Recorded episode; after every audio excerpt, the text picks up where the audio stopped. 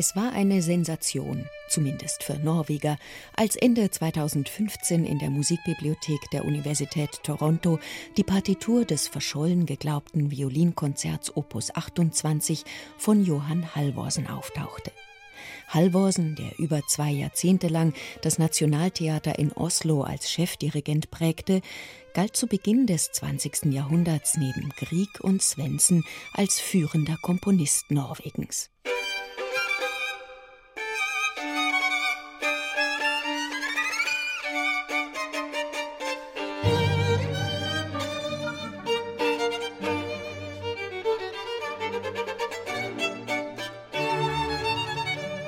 Die Berliner Philharmoniker brachten Halvorsens Violinkonzert 1909 zur Uraufführung. Dann erklang es nur noch wenige Male. Denn der Komponist zog es zurück und vernichtete später das Manuskript. Vermutlich, weil die unkonventionelle Form mit einer großen Solokadenz gleich zu Beginn kritisiert worden war. Doch die Uraufführungssolistin, die junge Kanadierin Kathleen Parlow, hatte eine Partitur mit in ihre Heimat genommen. Mit ihrem Nachlass gelangte sie in die Unibibliothek von Toronto, die sich mit der Aufarbeitung allerdings rund 50 Jahre Zeit ließ. Doch dann ging alles ganz schnell. Der Geiger Henning Kraggerud studierte das Werk seines Landsmannes binnen weniger Monate ein und brachte es im Juli 2016 zur Wiederaufführung und nun bei Naxos zur Weltersteinspielung.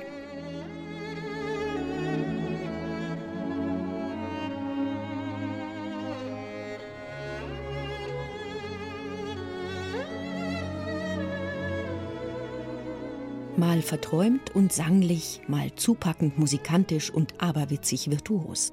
Henning Kraggeruds Interpretation ist in jedem Ton ein leidenschaftliches Plädoyer für ein wiederentdecktes Meisterwerk.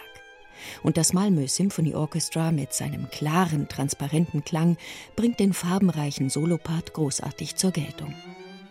Dass Halvorsen als Schüler von Leopold Auer und Adolf Brodsky selbst ein eminenter Geiger war, hört man seinem Konzert ebenso an wie seine kompositorische Orientierung an der nationalromantischen Schule Griegs.